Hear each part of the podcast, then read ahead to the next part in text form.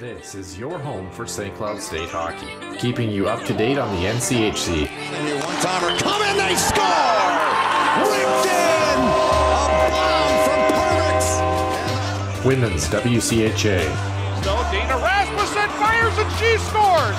Dana Rasmussen for the Huskies alongside. the National Hockey League, Dwayne Kaprizov in for a chance to win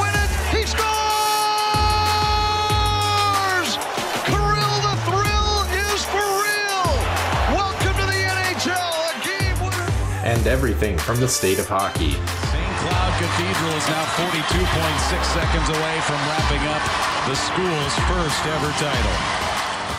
Welcome to the Huskies Warming House Podcast Den.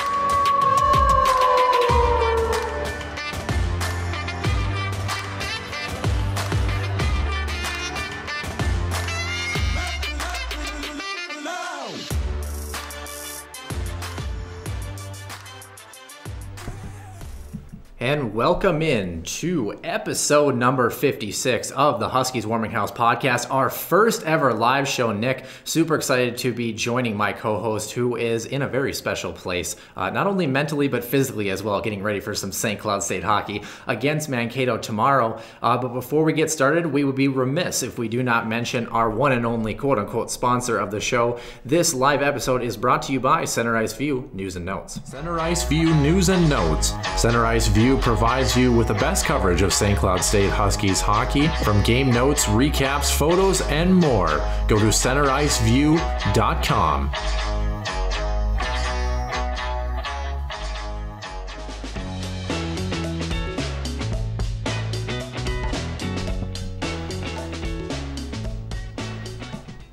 Nick, episode number 56 here, and uh, welcoming you into the show. Nick, uh, could you maybe enlighten listeners a little bit? You're clearly in a hotel, but where exactly are you at? We're in Pittsburgh, baby. So, uh, you know, getting ready for uh, the big game tomorrow. Uh, just a few blocks away from uh, PPG Paints Arena. So, Huskies and the Mavericks slated to, to drop the puck here, 5 Eastern, 4 Central on the ESPN2. And going to be in the building to see uh, exactly how this tilt is going to go. And it's going to be a fun one. No, I can't wait to see this uh, hockey team try to battle and try to put themselves in a position to uh, go to a spot no other SCSU team has ever gone to, and that's the national championship game. Yeah, super excited. Uh, one, to see the footage of kind of everything you capture there, but two, hopefully what you capture there is a couple of Huskies victories. Uh, I'm actually in Minot, North Dakota, sitting inside a broadcast studio nonetheless. They were nice enough to rent me out the entire studio tonight. So, um, not to say we're high profile, but we just might be. Speaking of live shows, Nick, and the fact that I was hoping I could join you in Pittsburgh just didn't work out that way, I do want to um, bring in a little memento that I found in my pocket. As you can see, we're both wearing dress clothes for this show. Um, I found this in my pocket. Nick, uh, do you happen to know what this media pass is from? I know exactly where that's from. That is the last time I ever saw your face in person, and thank God it was the last time. No, I'm totally kidding. Uh, yeah, yes, it was the the last uh, regular season series from the 2019-2020 season, and unfortunately, the Huskies unable to really get things done there. Two losses up there at Amsoil Arena, but that was a year ago. And no, and what a difference a year makes here is again the Huskies now one of the final four teams left in all of college hockey here, and now in Pittsburgh looking to take home some hardware that they have never taken home before. Yeah, super excited to get the show started for our listeners here. We have a couple of pre-show questions that we will jump into. Uh, for people who are watching, especially on that YouTube page, jump in the live chat, send us some listener questions. Uh, I'm definitely going to be popping back and forth. Um, I'm managing about three screens at once here, so sorry if I don't see your chat right away, but we'll try to be on top of it as much as we can. Um, we might as well start with a listener question, Nick, and that comes from our friend Caleb Peabody here. Uh, and this one was, uh, I guess, pretty cut and dry here. He had a couple of questions, but first let's start with uh, the main gist of why we're here. What has, he asked, what has impressed you and I uh, the most so far for the Huskies versus both Boston University and Boston College in that Northeast regional? Uh, Nick, for you, what kind of stuck out, stuck out for this St. Cloud State Huskies team? Uh, to me, it was just resilience, you know, and not really letting the ebbs and flows of the hockey game really get to them. Uh, I think, you know, when you go back to, uh, unfortunately, some certain regionals and in some certain city, uh, maybe it's in North Dakota too, uh, but I, I, think what struck me uh, about those teams, right? They were very talented teams. They had very successful regular seasons, but you know, the one thing that we didn't see from those teams, Noah, was a, just a really a grasp on getting through those tough moments in big situations, right? And for the Huskies, we mentioned it before in the last episode. Um, I've been very vocal about that as well. Was you know St. Cloud had to come back from giving up the first goal in both these contests, and these are two very good teams in Boston University and Boston College, both just laden with talent. A lot of those already under NHL prospect lists, uh, and they just were able to just climb back of the way and get it done. And to me, that was one of the two things that impressed me the most. That The second thing was you, you talk about how the game is played, especially at this level. See it in the NHL, especially where you know that speed and that skilled game is, is, still prominent. But really, what gets teams to that next level is those in tight, sort of those net front battles uh, and just you know those 50-50 battles and winning loose pucks. And St. Cloud did that. Um, to me, getting from the net and, and, not being afraid to take a beating in front of the crease and really making two very good goaltenders' lives in front of them very, very difficult. Uh, and we talked about Spencer Knight again for Boston College uh, in the last matchup for the Huskies, an incredibly talented goaltender. Again, a, a first round pick to the Florida Panthers. And there's, you know, you don't go as a goaltender in the first round. No, you and I both know this, uh, unless you're very, very talented. But with any or any human being, if you take away their vision and have bodies in front, there's a lot of things to track. And for the Huskies, get themselves in that spot, able to battle through, win some loose pucks, second and third chance opportunities. And then, as we mentioned, Will Hammer, especially, I think that was steam goals we went uh, able to on a third chance opportunity and to put the Huskies up in that contest. So to me, those are the two things that stick out to me. Uh, and unfortunately, you know, for the Huskies, that has to continue. In fact, and in my opinion, it has to even get better. You're going to have to be willing to put the battle face on at another level here. Now you're playing Mankato, a team you just saw about 16 months ago, and it was a pretty good throbbing with the Huskies, seven to two. But this is a whole different contest, a whole different stage of the Huskies. You're going to have to go back to what made you successful at the UMBC if you want to punch your ticket to the national championship game here in just a couple of days. Yeah, I like the fact that you mentioned Will Hammer, and I, I know that ESPN kind of had the segment of him being the unsung hero for the St. Cloud State hockey team, and for those who know St. Cloud State hockey, he's not unsung by any means. He's a leader in that locker room, a leader on and off the ice with his play, and I think there's a lot of guys that fit in that category. And what impressed me the most, uh, going back to Caleb's question, is just the makeup of this team. And we've talked about it before. This is, and this is no offense to them, this is not the most skilled St. Cloud State hockey team we have ever witnessed. But the makeup of this group, the, the buy in that they have, you know, you have your guys like Spencer Meyer, who Spencer Meyer's not a big guy that gets on the score sheet. Luke Jaycox isn't a big score sheet type of guy, but they're doing the little things right in front of the net. They're doing the little things in each zone of the ice that are getting the job done. And I think a culmination of a guy like Will Hammer, a gritty goal in front of the net, I think it just shows that this St. Cloud State team is they're just willing to go to those areas. Not that the other teams of the past weren't, but this group just has found a way in those gritty areas to get that extra leg up and that extra edge. And I've been really impressed with just the resiliency and the response to adversity. Um, I don't know if it has anything to do with uh, Brett Larson and the coaching staff, but did you notice uh, in the BU and BC games? Uh, his hair was, or lack of hair, I should say, was looking a little more shinier than usual. I don't know if he actually puts a little turtle wax on that or what the deal was, but uh, I thought he looked pretty good and uh, pretty good coaching strategy as well too. We did get one live comment, Nick, and it was from our boy Caleb Peabody, and he likes the suits that we're wearing. So appreciate it, Caleb. Always love hearing from you there. Um, Caleb actually had a follow up question here, Nick, and it was actually, what is the key? Now against Mankato. And I thought we could have a little bit of fun with this, Nick, because we got another listener who said that they did not believe that our two minute previews were actually like one take wonders. They believe that we did them a couple times before we did them. How do you feel about that?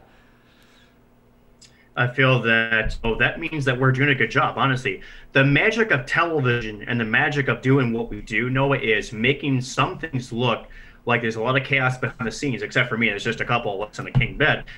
For the most part, about how you make some of those dynamics look seamless and i think that's just a testament of what we can do but i agree with you i think it's time that we we put the two minute preview to the test mm-hmm. meaning to show that it is really a one take for us you know it, it's a very quick off the cup type segment and uh, i actually think it's one of my favorite segments to do with noah just because it's right after the winner of the loss um, between you and i who are both former hockey we see some of the things that already either contributed to the loss or the win uh, so to us it's just kind of regurgitating some of those talking points into us us, uh, it, it's actually I think easier than it is to do something like this, which is a little bit more long term. So, uh, but I'm with you. Let's let's go ahead and set the clock for 2 mm-hmm. minutes if we shall, and let's talk about this matchup against Mankato in two minutes. So I'll let you start off as usual, and then I'll go ahead and fill in my gap here when you go and introduce us. Definitely. So for those who are wondering, I'll buy you a little bit of time if you want to pull up your clocks, you want to pull up your timers here. I've got my timer here getting ready. Do we use a timer? Yes, we do. Um, I should say I use a timer because I struggle bus pretty hard. Nick Maxon's pretty good about keeping his segments at the appropriate length. So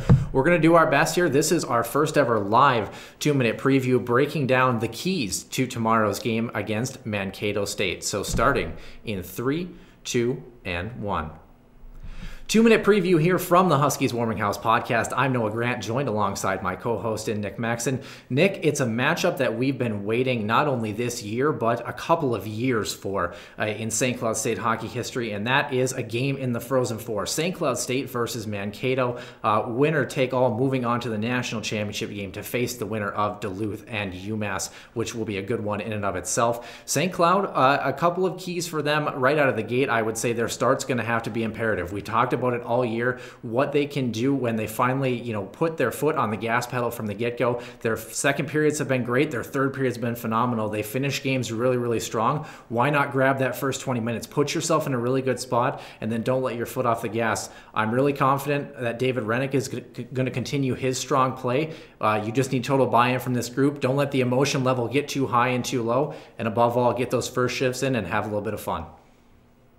Uh, you know, I agree with you, Noah, but there's something I will say, and that is even if this team does not start off strong, you have to understand the resiliency of this club gives you a little bit of confidence. Is right again, we just about a BU and BC down the one nothing of both those games, and we're able just to shrug it off, understand that you know, hey, there's plenty of hockey left. To be. It didn't rattle them, which I think if if you want to compare Huskies teams of past, not again that we're taking anything away from those hockey clubs, uh, but that was the one thing couldn't get over was that adversity inside the game, right? And again, you're on a national stage right now too, so you like you said, you can't let the stage, you can't let the emotions of being in the national semifinals get to your head. You just got to prepare that this is another just another hockey game on another weekend. Yes, it's April, you know, going to be April 8th by the time these teams play. But if you want to continue to play hockey, just go out. You've studied your film. You've done your prepare, you know, your preparation. Go out there and do your game plan, execute.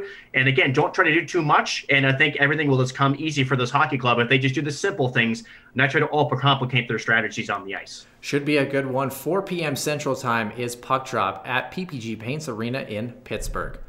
So there you go, ladies and gentlemen. Two minutes and nine seconds there. Boom! Two minutes and 20 seconds is the uh, video limit for Twitter. So that is exactly how that one is done from the Huskies Warming House podcast. Nick, I believe you actually have a question as well uh, that slipped into the archives. Yes. I did, yeah. So we had a, a listener question come in, a pretty interesting question. That is Bob Motzko and Brett Larson, right? three into their respective teams and respective you know organizations and the question was hey right now in the national semifinals Motzko at home right? At a testament of where they are as an organization. Now my answer to this is a little bit of both. It's yes and no right? Because at the end of yes I know this Huskies fan base is still bitter about Bob Motzko leaving. I will tell you this. Any player any person that has been in the game of hockey in the state of Minnesota. If you're around the Twin Cities area, or I should say more affectionately, if you're not around or close to the Bulldogs, the Huskies, the Fighting Hawks, some people still call them the Sioux, but they haven't been around for a while. Um, at the end of it, you know, seriously though, um, you still have this this iconic franchise that is the Gophers. They do have this like level of prestige to them, honestly.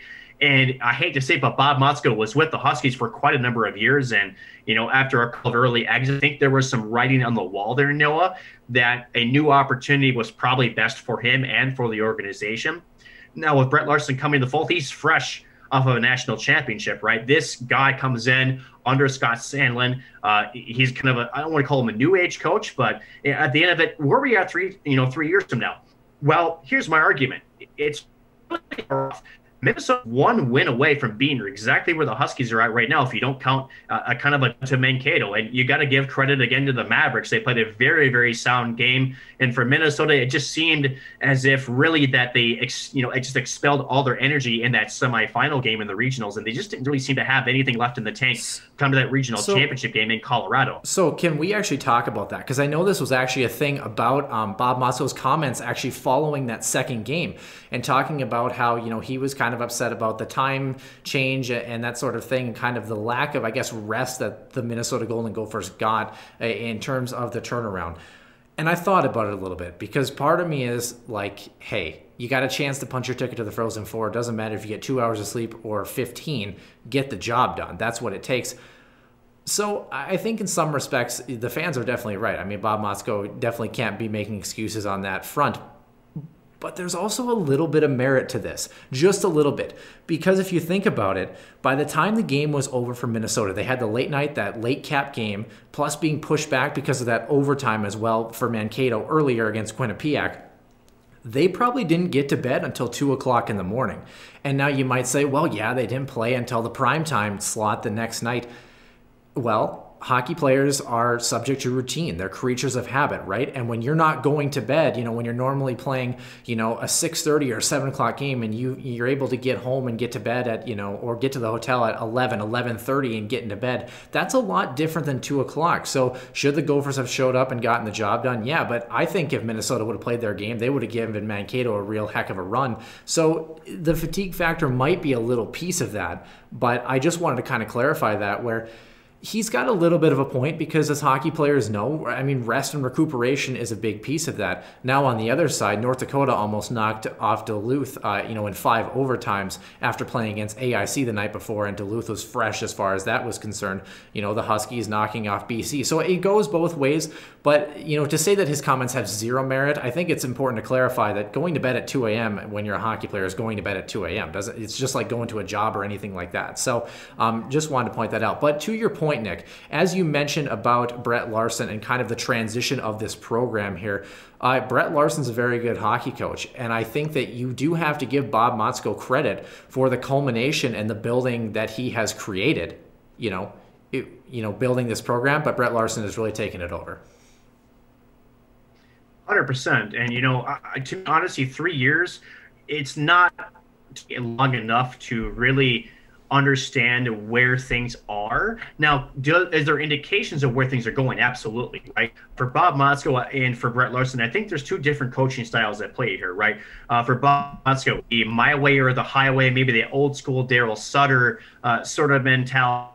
You're at a program like the Gophers where you know, success is not necessarily, you know, it's one, it's an expectation. Let's be honest with you. You know, you don't go and play for the Gophers and not have some kind of weight on your shoulders, but even before you suit up uh, to play hockey for this club. Uh, on the second club, you know, you, you and I know I have talked to multiple players uh, on this roster, the head coaches multiple times, and the one thing that kind of resonates, which at least with me and probably too, is just the culture of this hockey uh, of this hockey team, and that is there's a much more of a family atmosphere to it. And, and, I know we talked about Will Hammer before, but you know if you look at Will Hammer, is he a guy that's you know going to be a Connor McDavid? Is he a guy that's going to be a Leon Draisaitl? No, but what Brett Larson has done, and what great hockey coaches do, is they take what they have and they get the most and the best out of those players. Right? Will Hammer is a face-off specialist. He trusts him in both key offensive and defensive zone face-off type situations. We see that all the time, and we've seen that throughout this season. Um, at the end of it, again, Sam Hentges, uh, you know, you could say that, you know, he's seventh round pick of the Wild, and he's got a lot of offensive upside, but uh, again, getting the most out of each player is a key to success. You can't walk into this level at the NCAA tournament and not have three or four lines deep of players buying into your system. And I just think, again, that the way that these coaches differently approach their programs, uh, I think Coach Larson has very much of the it's a family atmosphere. I want to, you know, I want to help you. I want to develop you. There's that. Whereas Bob Motzko, and you know, I don't want to speak for him, but it's a certainly seen outside looking that it's come ready to play. This is how I want you to play. And if we there's the bench, the press box, and that's where you'll be sitting. So mm-hmm. um, I still think to wrap this point up, you still need two to three more years of you know just sort of watching to see where these programs go. And let's be honest, Bob Motzko has revitalized the Gophers. He has again one different you know uh, results and the Gophers are still sitting here in Pittsburgh instead of Mankato, so they're not that far behind. Now the question is, you know, after four, five years as being the head coach, where do these recruits who've gone through four full seasons with these head coaching programs are they, you know, talking that same kind of, you know, attitude and greatness towards other recruits? You know, is there sort of that, you know, that that word speak on the street, if you want to call it, for each program? I think St. Cloud has it. I still think Minnesota has it now with Bob Motzko. The question is, you know, as we to year five and six, you know, how long is that strategy? You know, what's that shelf like look like? And I do think Brett Larson's in a good situation and pretty much proof again what the coaching staff he has around him. He can't, you know, fault them. And again, the leadership in that locker room. He doesn't have just one, two, three captains, the C, do A's. I, you can almost argue on St. Cloud, there's a whole half of that bench that could be captains, and I think that's what separates SCSU from the Gophers in that respect is just the leadership and the amount of leadership in that locker room as well. Yeah, you just talk about the drive from these players. I know when we had Luke Jaycox on, he kind of alluded to it as well as uh, how they've continued to kind of mold, continue to get better, continue to grow, grow. You know, when they're talking about Nick Oliver and that coaching staff, you know, doing their job, and you think about guys that you know have question marks throughout the season. We see that uh, you know as we progress through the year. One guy that's a perfect example of this right now is David Hrenak. We talked about when is the most important hockey that we want David Hrenak to be playing. Yes, we want him to be keeping people, you know, keeping the team in in games, but at the at the end of the day, when you get to playoff time, that was where we need David Hrenak to show up, and he's done that so far. So you talk about players that you trust the process, you trust in the growth, and the, you know Luke Jaycox also alluded to, you know, if these guys you know are having troubles off the ice as far as you know what they're doing in their personal lives and they you know feel like that that's compounding on the ice in their play as well they're first and foremost concerned about the guys as people as opposed to players. And i know from you and i in experience with dealing with the coaching staff especially a guy like brett larson you could walk up to brett and you could talk to him for an hour about hockey although i don't know if you'll find brett with enough free time for an hour to talk to him. But he would love to talk to you if he could actually find that. Um, a couple of questions here um, uh, from John Lentz here, actually, in our live chat here, Nick. So, first, uh, this one pertains to you. Uh, Nick, uh, how was your chocolate tart and uh, where did you happen to eat some food today? Oh my goodness! Yeah, well, chocolate tart was just the uh, icing on the cake, and no, no pun intended. But I spent my dinner at a restaurant, what's called Altius. It's A L T I U S. And uh, for those, uh, I did a Twitter live stream before I went in. Uh, it's on the opposite side of the uh, the river here from downtown. Um, it's high above the perch, and uh, I had a quite a big of a walk to get there. Noah, uh, again, being in Pittsburgh, it was probably about a three mile walk, and that entire terrain is up a 30% grade. And so, for those who say I didn't earn that dinner, no, I absolutely did earn that dinner. Um, but that chocolate tart was amazing, and obviously, you know, each course that that that that restaurant serves is fantastic. But more importantly, for those who've checked out my Twitter at the Puck Scribe, uh, that view that's outside. Now, mind you, it's a oh, yeah. double decker restaurant. So when you walk in, there's a stairs that lead up to one part of the dining room, and then you can go straight ahead for the second part. That second part, that lower main level, actually filmed the scene from the movie Concussion because uh, and the reason why you see that is if you look in the background, there's a scene where you can see that uh, what's called the Duquesne Incline, where they would actually take folks back in the 1950s and 60s as a way to get them from the top of that hill all the way down towards the riverbed. Um, and it, it's pretty much a tourist attraction now. Uh, so it's more, you know, hearsay, there say it's pretty popular, but you'll see that in the background of that movie script. But that that restaurant's just fantastic. And you know, I've worked in the service industry for for a, a number of years, and you know, I have always give gratitude to to restaurants who can execute at a high level. Uh, the staff was absolutely pleasant, and uh, you know, when you can nail different things from the appetizer to the dessert to the main course and hit them at five star everything. I mean, that that's a testament to how good that place is. And uh, for any of you that's visiting Pittsburgh, please shout out Altius. It, it, will never let you down. And for the for, for what you're getting, the price very, very reasonable. I like it. I like it. We got a couple more questions here coming in, Nick, uh, and Caleb Peabody being himself as usual. Uh, uh, he says, first of all, once we win the Natty, go get us McDavid and bring him home to the Wild. Sorry, Caleb, I don't think that one's. I don't think that one's happening. I, I got to be honest no. with you. Um, he's also Cat Friendly is now entered the chat. Yeah, actually, Caleb Peabody has continued to enter the chat and also asked why he hasn't placed room service food orders yet because he's very hungry as well. Um, but a couple of stories related to the senior class here, Nick. Uh, one coming from John Lentz again, and then we have one a preview or a pre-show question from Sid Wolf. John Lentz asks, "How cool was it for the Mick Hatton story on Easton? Uh, you know, needing to know the final score before he went under the knife, as far as um, you know his surgery was concerned. I I got a chance to check that out. I mean, w- what were your thoughts on that? I thought that you know." That should, to me, that's just prototypical hockey players to a T, and, and I love to see it from the get go, you know? Well, we just talked about it, right? No, and that is, you know, when you have a group that's so close knit, and you know, granted, you know, when you watch that hit against Brodzinski, and you could hear it too. Uh, I still remember being in Duluth a couple years ago when Kevin took that hit from Nick Wolff, and when that broke collarbone, right?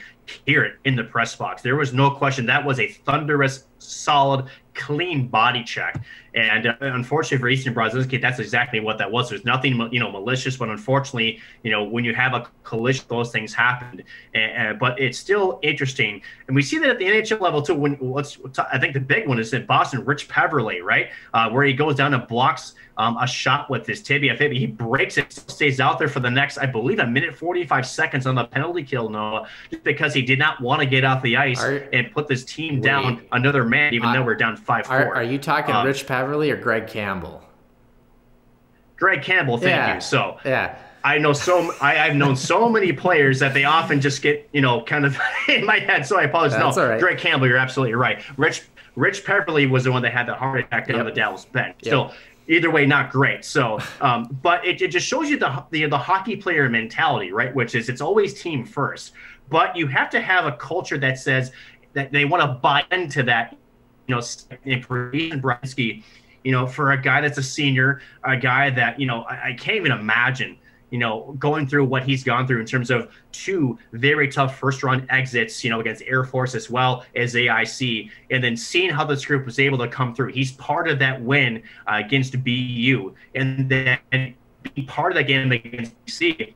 And then, you know, again, I think it's just natural to, you know, hey, I know I'm hurting, but before I do this, I want to make sure my team actually finish the job because, hey, I want to peacefully knowing that, you know, if my leg is getting repairing my teammates actually pulled it off. So uh, that it's just, like you said, it's prototypical hockey hockey culture. And uh, uh, to me, again, another sentiment to Easton Brodzinski is uh, as far as a player as well as a person off the ice. And uh, you know, on a separate note, no, I, we do wish him the uh, the speediest of recoveries from his leg surgery. And there's no question in my mind. I know we had some NHL conversations last offseason. Question to me, even though he had an injury, that he'll be getting some more conversations, I believe, after this season as well. Yeah, nice to see him on the bench when the boys were checking out the rink as well the other day. Uh, of course, he, he's in the foreground, almost looking like he's ready to play again. And then Micah Miller, even through his mask, totally cheesing in that photo. Gotta love it. Uh, and it actually goes into Sid Wolf's question very, very nicely. It's a premature question. We're going to put it out there right now that this is like you know, not really the time to discuss it, but I kind of wanted to frame it in a different context here. And her question was, how many seniors come back for a fifth year? Um, we're going to touch on that for sure in a later portion of the show. Um, wouldn't be surprised if Easton comes back. Wouldn't be surprised if Easton, you know, takes that next step. He's probably the one guy we could talk about just a little bit, like you mentioned, just because of his predicament there. But really, I think the where that answer comes from actually depends on the end of this week. I think it depends on how the boys do in the Frozen Four. You know, you, if you you know get so close to this point right now, I think the result is going to dictate whether some of these guys feel like they want another kick at the can. You know, hopefully as repeat national champions, or where they feel like they're ready to move on and they've kind of lived it and they've had their time. So uh, to answer that one for you, Sid, Nick, if you have anything to chime in, my thought is I think you just got to wait a week and kind of see where things shake out as far as the season, and then those guys are going to go through that process, um, and we'll definitely touch on it on our show on a later date. Nick. Nick, anything else to add on that one? Uh, do have some way too early predictions, if you want to call it. Uh, I think Fitzgerald's done, um, just based on the conversations mm-hmm. I've had with him. Uh, I think that uh, Fitzgerald has, you know, uh, has lived the hockey life that he's dreamt of, but I think also more importantly that he's ready to move on. Uh, in my conversations, I, I, think he's ready to start the next phase of phase of his life, which is in his career. And so I would put my money if there was a Vegas line that Fitzgerald does indeed go. I also will put uh, Easton Brodzinski in that in that column as well. Um, I think Easton, despite the fact that you know he's maybe not the prototypical complete player that he probably sh- most people think he they should be going to the NHL, he's got enough upside in the offensive side that he does garner some interest um, from some NHL clubs. Uh, Will Hammer and some other guys. I think that's a little bit harder to call, harder to call. But for Noah, I, I, you're absolutely right. If you win national,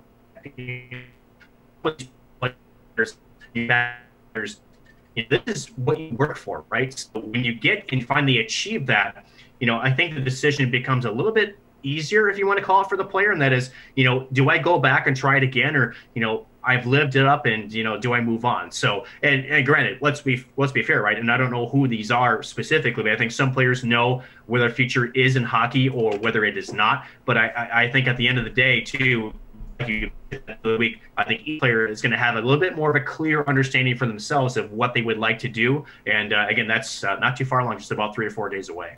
Yeah, just to reiterate, like you said, it's exactly what you work for, and uh, that decision, uh, it'll be coming in the next probably month or two, but uh, we're not at that point yet. We're at uh, one of the most pivotal points in St. Cloud State hockey history. Uh, and just really excited for, for this moment. Uh, Nick, so you were one of the lucky ones, unlike myself, who actually ended up with a media pass here. Uh, so can you kind of detail for fans a little bit about what you're going to be doing as far as uh, not only taking in the Huskies game, but uh, kind of your works and the many, many briefcases and suitcases and equipment, hard drives and such that you have with you?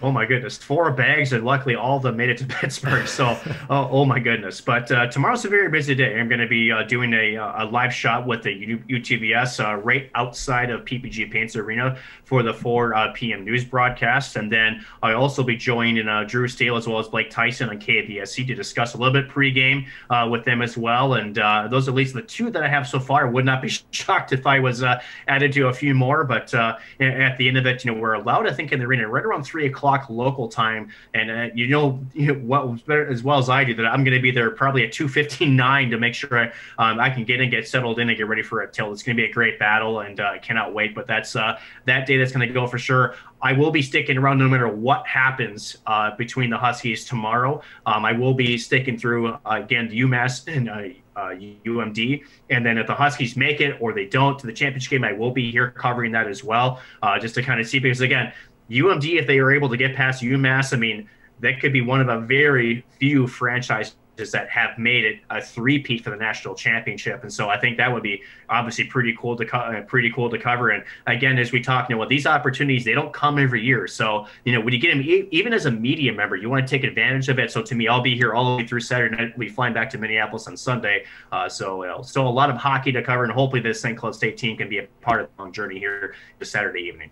Yeah, must be nice, Mr. Max. And Anyway, uh, also Derek Felska joined the chat and uh, telling us we're looking good as well. So I love to hear from you, Derek. Ho- hope you're doing well and hope that teaching is going well and the kids aren't being too ornery this week. Uh, Kirby Wilcox, I kind of mentioned, not really a question here, um, but kind of wanted to talk about uh, a little bit about the trend that's going to be the free agency slash trade deadline, whatever you want to call it in college hockey, something that we really haven't – seen or really have a whole lot of experience with, and that is the transfer portal opening up this year. A couple of big name ticket items already off the docket, a couple of big name tickets don't know where they're going to go. Is there a specific player, again, looking a little bit prematurely, that you think um, not only fits a St. Cloud State Huskies mold, but maybe has a legitimate chance of ending up as a Husky?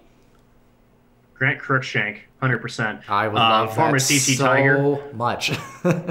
Grant Cruikshank, honestly, um, you know, he's a guy that to me, you know, uh, in, and first of all, I want to say this about Colorado College. Uh, what a wonderful job Mike Haviland did with that squad. Uh, I think people don't really understand how difficult it is to be a coach and recruit at Colorado College. You're competing with Denver, North Dakota, St. Cloud, and again, all the Minnesota schools. I mean, geez, if I had, you know, I, I, wish I could hold a record of how many times these coaches are in Minnesota and Wisconsin looking for talent, and to know that when you're at a private college like CC is, and their tuition rate is forty plus grand a year, right now they're opening a brand new building next year, and it's going to be absolutely gorgeous. But if I'm going to be choosing between St. Cloud, where the tuition rate, if I'm not getting a full ride scholarship, is X amount of dollars versus Colorado College, you're already at a disadvantage there. Um, you know, and, and again, I, I, think for what Mike uh, Haviland had to work with, which is some top end talent, but a lot of it not so great top talent. I, I think he really tried to put in a system, honestly, uh, Noah, that was conducive to have him win.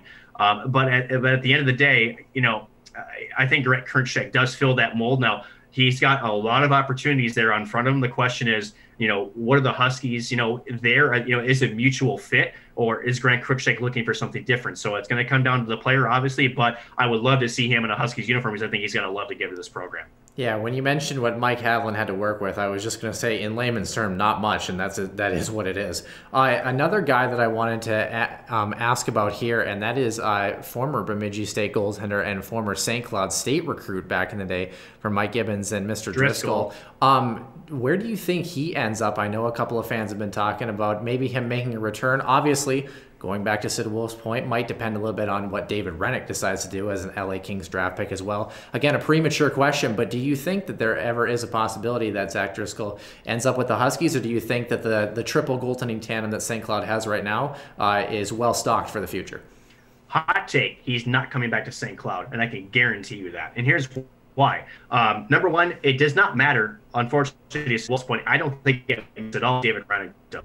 I think, judging by my conversations with uh, Brett Larson, and some of the coaching staff, they really like what they have in Jaxon Castor and Joey Lamoureux. Now, this is the head coach right now. Most of us have seen the movie Miracle, right? You know, you talk about that one scene where Herb Brooks is like, "Man, I, how can I cut this guy? He's worked his butt off for me. How can I, you know, how can I do this to a player?"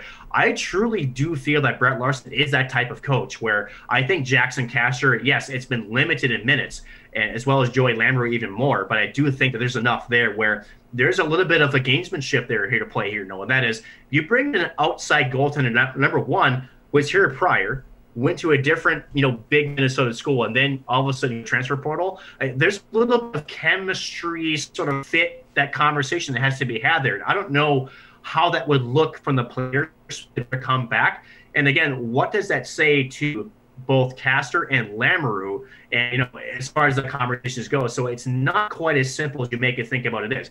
Um, is is uh, Zach Driscoll a great goaltender? Absolutely. Mm-hmm. But again, these are the sort of things that the coaches have to contemplate when they're talking about the transfer portal, and that is, a, do I have the room? Two, does it make sense to bring him in? And three, if I bring a player in, does it disrupt what I already have? You know, does my team to a level where even if it does drift, doesn't matter. I'm not sure you're going to get much more on a Zach Driscoll than you're already going to get Jaxon Castor and Lamoureux. Uh, I know I'm not sure if you have something to add to this, but to me, I, am thinking no way that Zach Driscoll does come back to the St. Cloud State Huskies. I definitely agree, just because of the fact that if you're St. Cloud State, and especially kind of why you're you're waiting a little bit for uh, Jaxon Castor and Joey Lamoureux to kind of have their shot. I mean, they're chomping at the bit and they're kind of, I don't want to say they're getting screwed over, but, you know, David Hrenak is the guy right now. So they're kind of waiting for David to continue, you know, kind of end his time as a Husky and not because they want to see David go, but they want to play hockey. They want to be the guy, right? They want to be the next in line.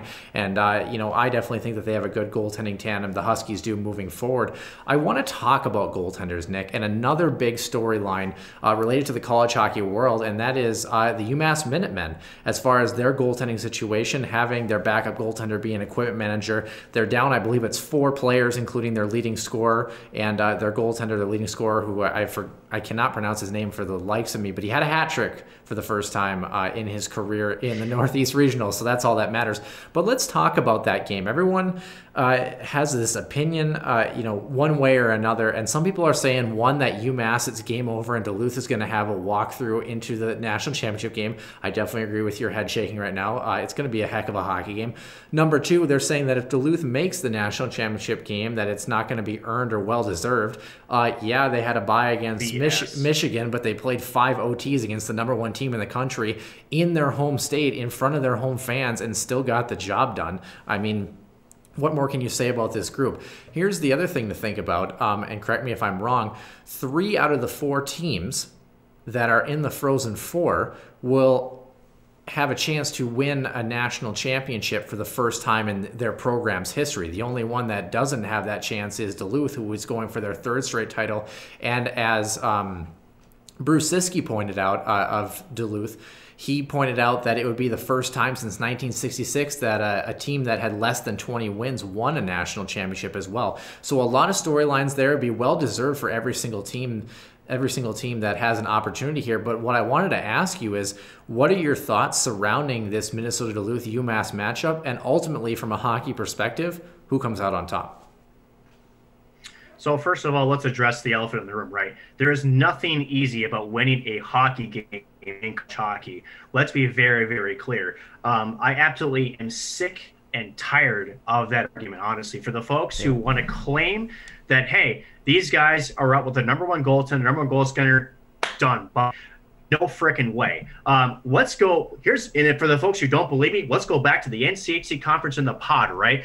Let's talk about how difficult it is to win one game in that conference in the regular season, right? Uh, it's just a gaunt, right? So for for folks to say UMD's not earned their right to be there, be freaking s. Uh, first of all, you can't control what happens to other teams, right? Yes, Michigan fell, unfortunately, the COVID bid, right? Now, is there always going to be a what if question mark in that matchup? Absolutely. Here's the thing: it didn't happen. Yes, Duluth went on by default, but it, you know, a five overtime, absolute thrilling hockey game.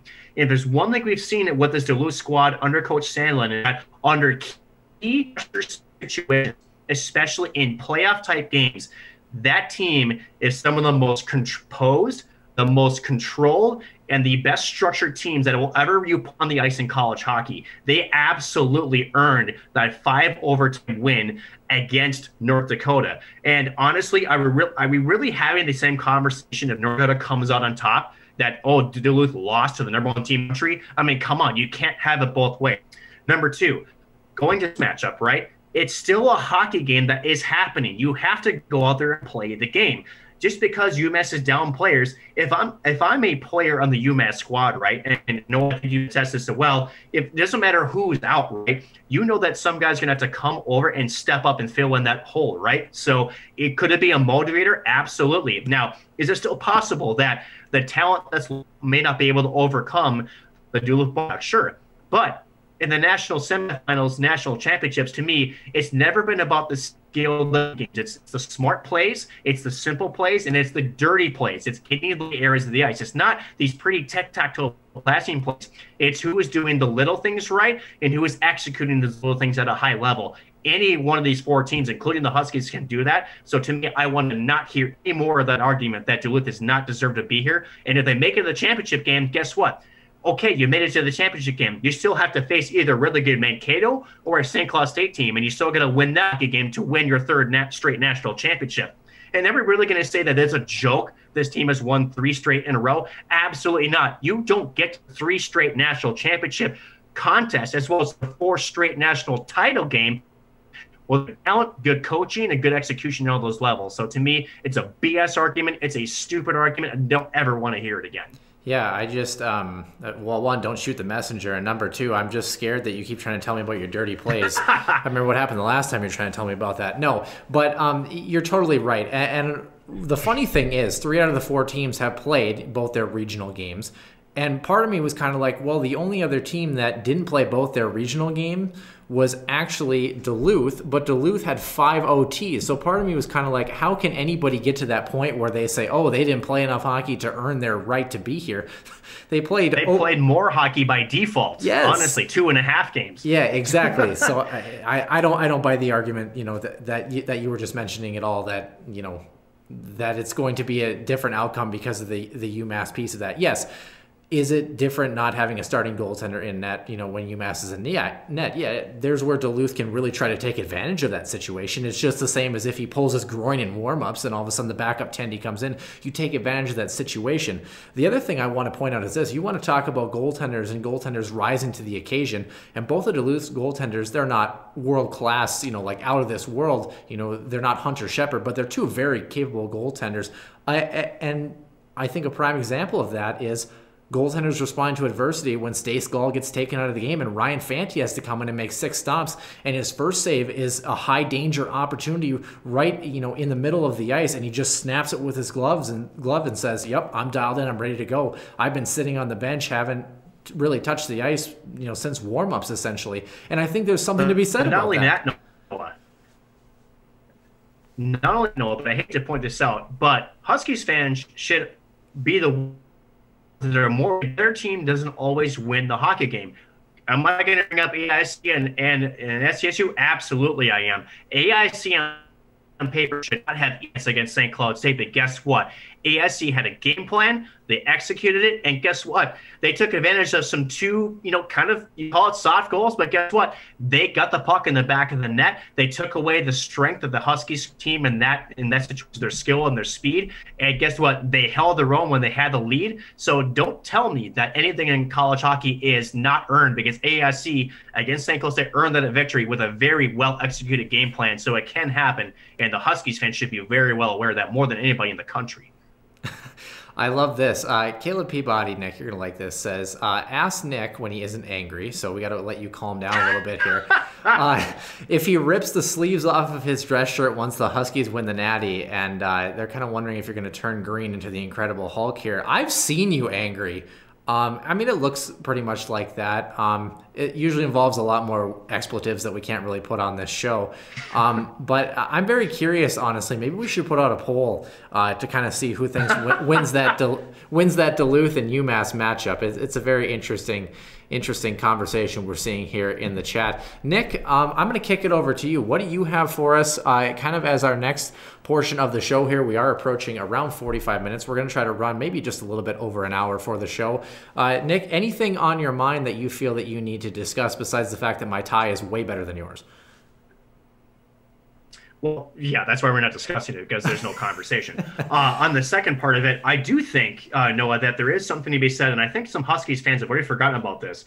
Easton Brodzinski is not going to be in the lineup in this game, right? Mm-hmm. And I think I want to get your opinion on how that affects the Huskies moving forward against Mankato, because again, say what about Easton. He is a true and tried goal scorer. He's an offensive firehouse, regardless of you know maybe he some things that he maybe needs to clean up in the back end.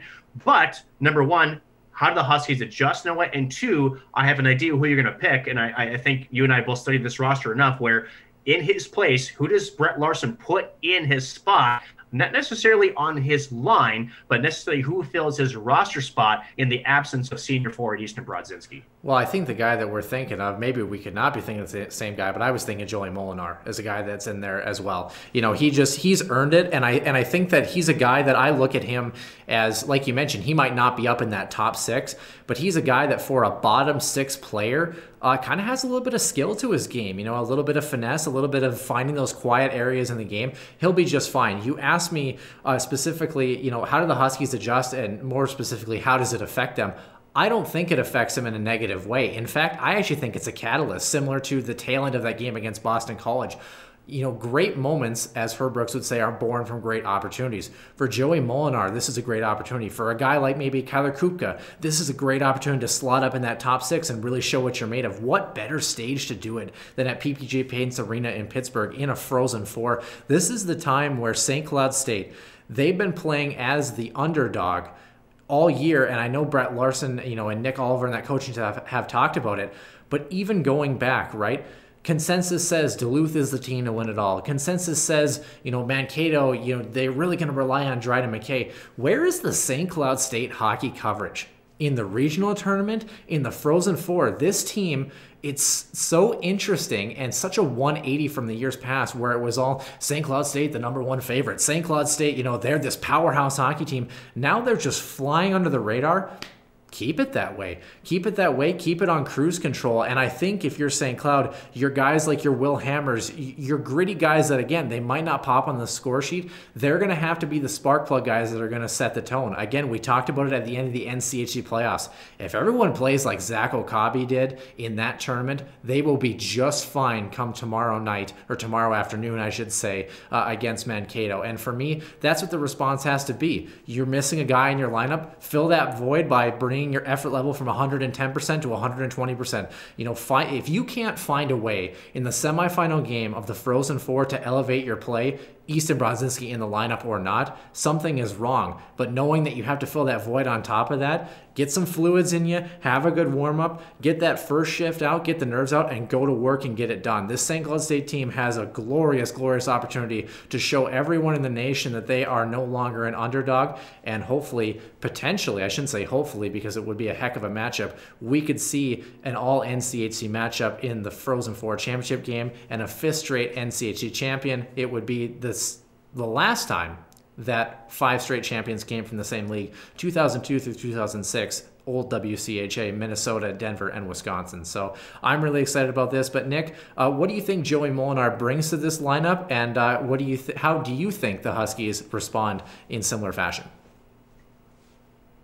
I, I, agree with you. Joey Molinar to me is the guy you bring up. Uh, to me, he's a guy, you know, unfortunately, there's just not a spot for him, but I do think he's got top six talent uh, in his hands. I, I, think we've seen parts of that in his game. Uh, but again, you know, you talk about hockey's being creatures uh, you know, creatures of, of, habit, you have to have those reps. You have to have the opportunity to play top six minutes to really, you know, sort of show what you have. But for Joe Molinar, when he's been in that third slash fourth line role, he's played very, very well. And I think for Brett Larson, you know, you talk about teams with depth, right? You, whether it's injuries or whether it's COVID stuff, you know, you know, to have the depth at his disposal that Brett Larson has, I mean, what a treat. And honestly, it is for the staff to really know that if some guy goes down, you can slot another play in, maybe, you know, you know, mix some players around in your lineup and still feel confident you can roll four lines as you did. Uh, again, I've said this all season. St. Cloud State team is it's at its best when Brett Larson can roll four lines. There's not a team that does well when Brett Larson and the coaching staff can shorten the bench. And to me, uh, at the end of it, uh, if I'm the starting lineup, to me, I'm starting Molnar, I'm starting Hammer, and I'm also starting Kupka. And here's why, or Jerry Cockrell. Uh, you want to get, like you mentioned, those butterflies out of your system. You do that, you play simple hockey. Try to get a face-off win. If you don't, get the puck behind the D and actually start hitting. Show that you're there. Get those butterflies though. It's like that first hit in football when that first whistle goes up. You want to get a little bit of that nerves and tension out of your system. I do think that's going to go bode well. Plus, to me, it also sets up the type of hockey I think it's going to have to uh, for the. Cloud State. They have to win this hockey game. You have to do it below the dot. It's going to be greasy, hard fought, winning battles type hockey. Getting in front of the crease, uh, get up Dryden McKay, who again, as a Hobey Baker top hat trick finalist, is a goaltender. Not an easy task. Now, the other argument to that, Noah, is does him and the WCHA have they seen the type of talent that in the WCHA and NCHC? The answer simply is no. But Does that does that take away anything of how talented he is? Absolutely not. Dryden McKay is a stud of a goaltender, and to me, the same recipe to beat Dryden McKay is the exact same recipe you beat in Spencer Knight. Mm-hmm. Traffic in front, 50-50 battles, second and third chance opportunities. Again, you're not going to get those clean passing plays through the slot and through seams. It's going to be pucks on net and crashing the crease. And that's how you're going to beat this Mankato State team here come tomorrow evening. I definitely agree. Also, uh, hot take here: uh, Connor Ford just heading from Bowling Green to the University of North Dakota was just announced here. Uh, thank you to our listeners and followers for giving us that information. Uh, a quick question here, and then I want to talk about another Huskies player that may or may not be in the lineup, but is kind of a guy that I find uh, is an under the radar player that's really grown at the tail end of this year. First, Aaron Stanga asks the over under for two grease pan goals tomorrow for the Huskies. What do you think? over. And here's why. Yep. If, it, if it's over, they win. If it's under, they lose. Honestly, yep. honestly, I think you have to have two grease pan goals if you're coming with a victory. If you have less than two, you're not looking too good, especially at this stage of the season here again at the Frozen Four. Yeah, I definitely agree. I feel like the dude from Mad Money, where he's always pointing at things, right? Uh, but here's the guy that Jim I want. Jim Cramer. Jim Cramer. Yeah, what a guy, right? Um, he's always angry too. Maybe you and him could have like a Hulk wrestling session. Um, but a guy that I have written on my card that I wanted to make sure that I that I didn't forget is a senior by the name of Tyler Anderson, who's been in and out of the lineup this year, kind of more consistently in at the tail end. Uh, he's the kind of that extra defenseman. I really like Tyler Anderson's game. I don't know how much playing time, if any, he's going to get tomorrow, uh, but he's a guy that. I really think is a solid, stable two-way defenseman. I mean, he's not a guy that's going to pop on the score sheet by any means, but he's a guy that I, you know, and this is again, no offense to the defensive core, but when you look at it, comparing him to a guy who's another bubble player, maybe like Brady Ziemer, right? Brady Ziemer, I like his game, hard nosed physical hockey, but he's a guy that's going to maybe kind of be over the edge a little bit in terms of his emotion. He's got kind of that young, raw, emotional energy. Tyler Anderson brings that senior veteran leadership. Also, have you ever had a discussion with Tyler Anderson? Probably one of the nicest human beings on planet Earth. But, you know, guys like that, um, I love, you know, as far as the young guys, Andre Trey ball in the back end is going to bring that offense too. That's kind of the other, uh, you know, last pairing defenseman. But can we kind of give Tyler Anderson some love a little bit here? What has, you know, he brought to this team and why has he suddenly found his way back into the lineup as of late? So you, you mentioned it. It's Brady Ziemer. Again, this is a guy who loves to be that step-up guy. He loves to be the guy that you know throws the big hit, that likes to disrupt plays, especially the opposing team's breakout. Not only at the offensive blue line for the Husky, but also in the neutral zone. However, as we know in hockey, you you and Noah and I both are players. Is that either if you're going to do that, you have to either a get the body, b get the puck. You got to get at least one. If they get zero, you're screwed, right? And for unfortunate Ziemer also it's a decision of is this the best opportunity for me to make that step up, right? Uh, Tyler Anderson, just a little bit more of that controlled, safe safety valve type defenseman, right? Where he's not going to give up that odd man rush, and, and especially at this level, Noah, you and I both know this as well, and I think Huskies fans do. Any of those short man opportunities against the two on ones, the three on twos, anytime you give up an odd rush against, that is not good. Teams at this level are going to make you pay more often than not for those mistakes. And I think for Brett Larson, for Tyler Anderson, there's some confidence here. Like, hey, he's going to be the guy that's going to take care of the back end. Yeah, he may only play eight to 10 minutes of hockey, but he's going to make that cruel mistake and allow the stage to get above his head and therefore, he knows that hey, if it's a 50 50 puck, if I don't feel comfortable, he's going to back out for Ziemer, maybe. And again, nothing against Brady. I think he plays a very good hockey call, but maybe a, guy of his age and, uh, you know, of his youth is the guy that maybe takes that risk, if you want to call it, to go in and make the big hit or step up, make a puck.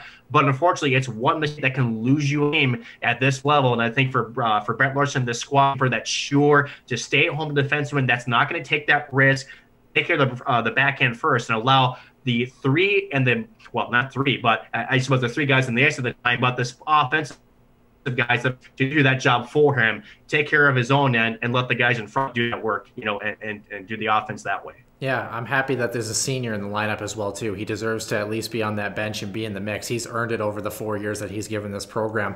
I, I got one more guy that I want to talk about with the Huskies, and then only a couple more points. I also want to talk about kind of who to watch out for as far as Mankato is concerned. But the guy that has come on as of late, once again, that uh, we were hoping was kind of going to break through and kind of find find his way through, even if one of them was an empty netter. I should say more than one of them as far as the plays were concerned, and that is Micah Miller, a guy that we've talked about all year, you know, has that lightning quick speed, has that skill, and just kind of, you know, trying to find that extra gear, find that extra bounce, you know, and really hasn't gotten a lot of bounces until late.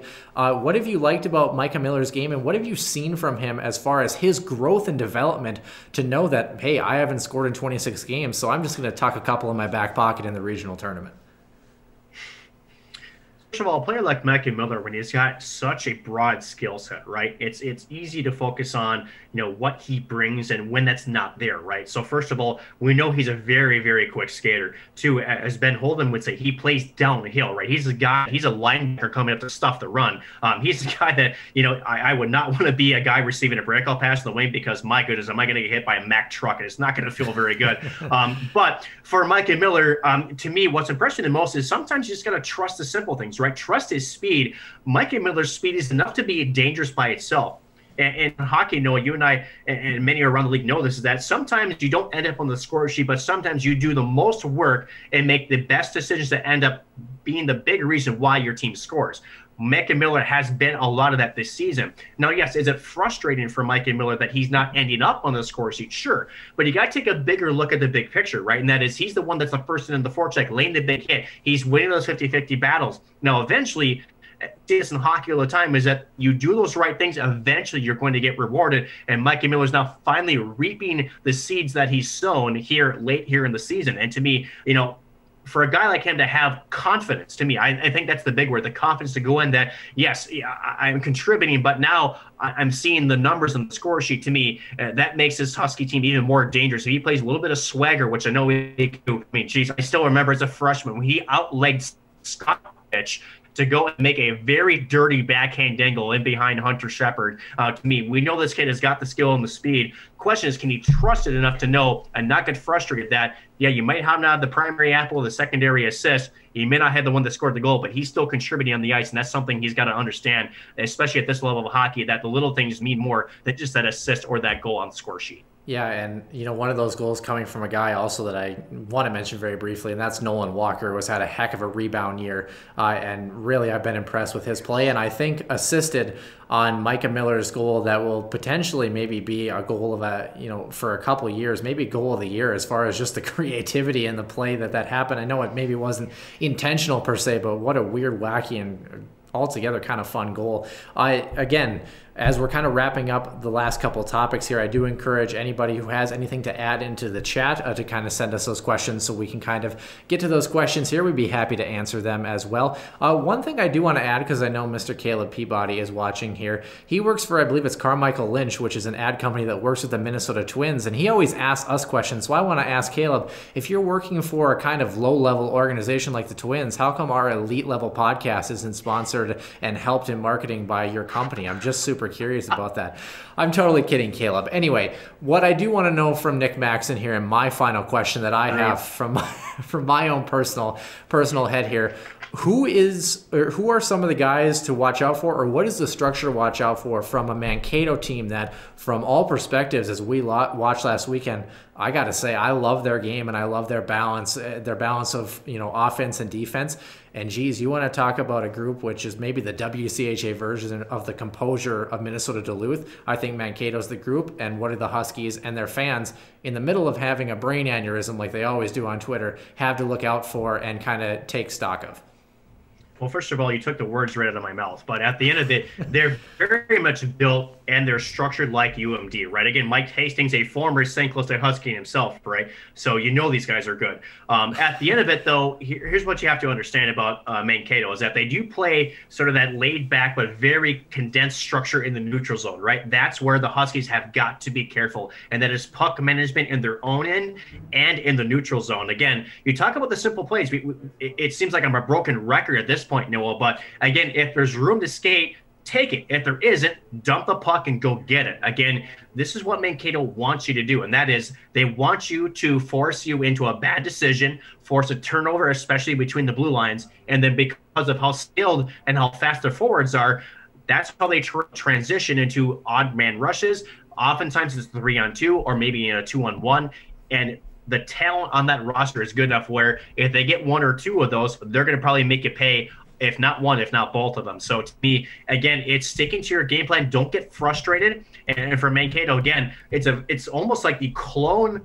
Honestly, the Bulldogs with a little bit of Huskies in there too, because they have that, that speed and skill uh, involved in that lineup. So again, puck management for both of these squads honestly is going to be important for the Huskies especially. Uh, watch out between the blue lines. If it's not there, don't take it. Use your feet. I know Nick Perbix is going to be especially good. Uh, there's one part of Nick Perbix's game that I really like is he's not afraid to use his feet to exit the defensive zone. Um, it's one of the things that a lot of the other defensemen on the Huskies squad are not quite as apt to read that play, and that is it, it's very easy just to go to your instincts, right?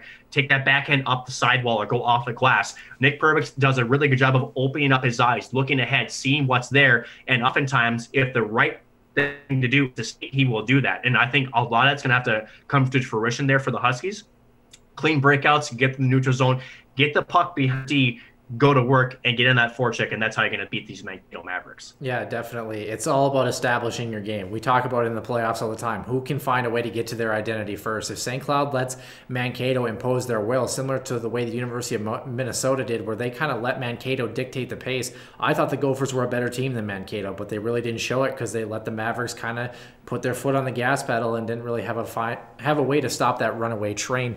Nick, that's all the questions I have. Um, do you have anything else to add? Uh, any questions that you have of me, uh, or anything that you want to add as far as uh, enjoying your wonderful time in Pittsburgh as I get to sit here on my couch and watch uh, the Frozen Four?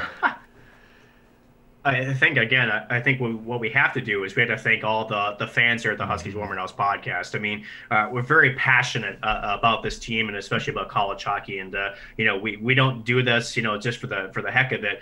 Actually, we kind of do. But at the end, at the at the end of it, um, again, thank you guys for being along for the ride. You know, and to share, yes. Uh, allowing us to share what we think about what's going on with this team, um, allowing us to be able to share the stories and the viewpoints of the coaches as well as the players that are on the staff. Um, uh, to me, again, I have nothing but great things to say about SCSU athletics, uh, Husky Productions, KVSC, uh, UTVS. I mean, you, you talk about a school where the athletics department, especially the hockey team and the broadcast school, are almost intertwined. Uh, we understand each other. We know what we're liking to do, and uh, they're very apt to work together with us. And you know, I don't think you really see that a lot in the College One ranks with any sort of sport in the entire country, honestly. So um, it, it's great that we're able to share as much as we are, and we're, we're grateful that you're along for the ride. And so thank you um, for being along for this ride for this year it's not over yet, boys. It's certainly not over yet, but the, you know, we hope to uh, bring you some continued coverage here again uh, tomorrow. Again, uh, four o'clock Central, five o'clock Eastern. ESPN two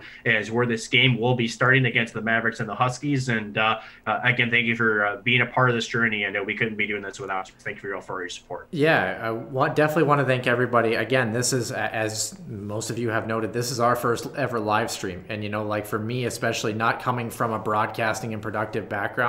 Uh, the fact that this has gone off relatively all right so far. Uh, you know, my as Nick can attest to, my my anxiety level related to the show content was about a two as usual, but as far as the technical side was about a 13. So I'm really happy that everyone gave us a chance and came in and did come in and watch the show. And I want to say a testament to this as well, because my mom talked to me about this last week and she said, you know, why do you why do you care about St. Cloud State hockey? She's like, you you were only there for a year, and she's like, you don't even go to school there.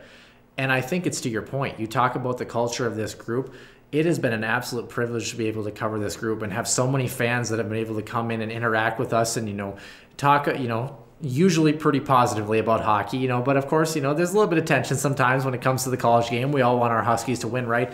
But the fact that like like i said i grew up as a pretty much a hardcore huskies fan and a little bit of a north dakota fan when i was a little little kid growing up. And the fact that like now i'm kind of a full-blooded Husky guy yes i was a north dakota fan because all my friends were North Dakota fans, and when you're four years old, you don't even know what a puck is, let alone what a UND Fighting Sioux fan is. Now that now you know that they're just you know. Go Huskies! Woo has entered the chat. Yeah, I was gonna say now that you know that they're just a fan base that's a little bit uh, off color at times. But anyway, um, and I live in a state full of them. But anyway, I wanted to kind of make that point a little bit about how I'm in one year this program again and we've been following WCHA and NCHC hockey ever since we were kids. But I know some people say that for us, especially that we're kind of, you know, we're young at this, we're new at this, we're on the front end of this, and, you know, we don't understand the pain of, you know, the Huskies groups of the past. And that might be so, but, you know, our goal in this was to be able to relay what we knew about the game of hockey, what we knew about our experience of watching college hockey, and we just wanted people to engage and have fun with this. And our ultimate hope was that one day we'd be able to cover a team that made it to a Frozen Four.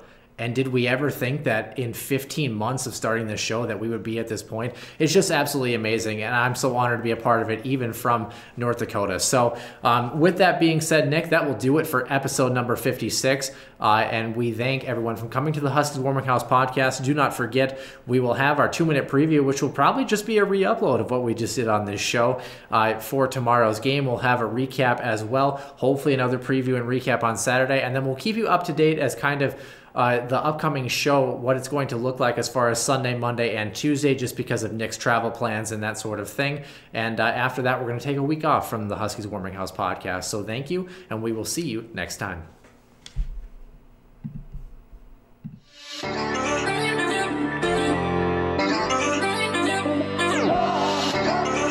One-timer coming, they score!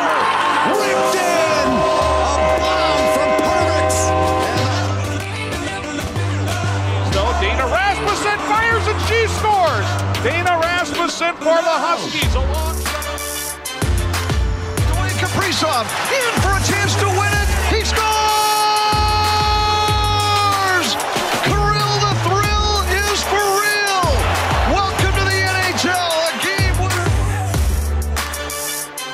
St. Cloud Cathedral is now 42.6 seconds away from wrapping up the school's first ever title.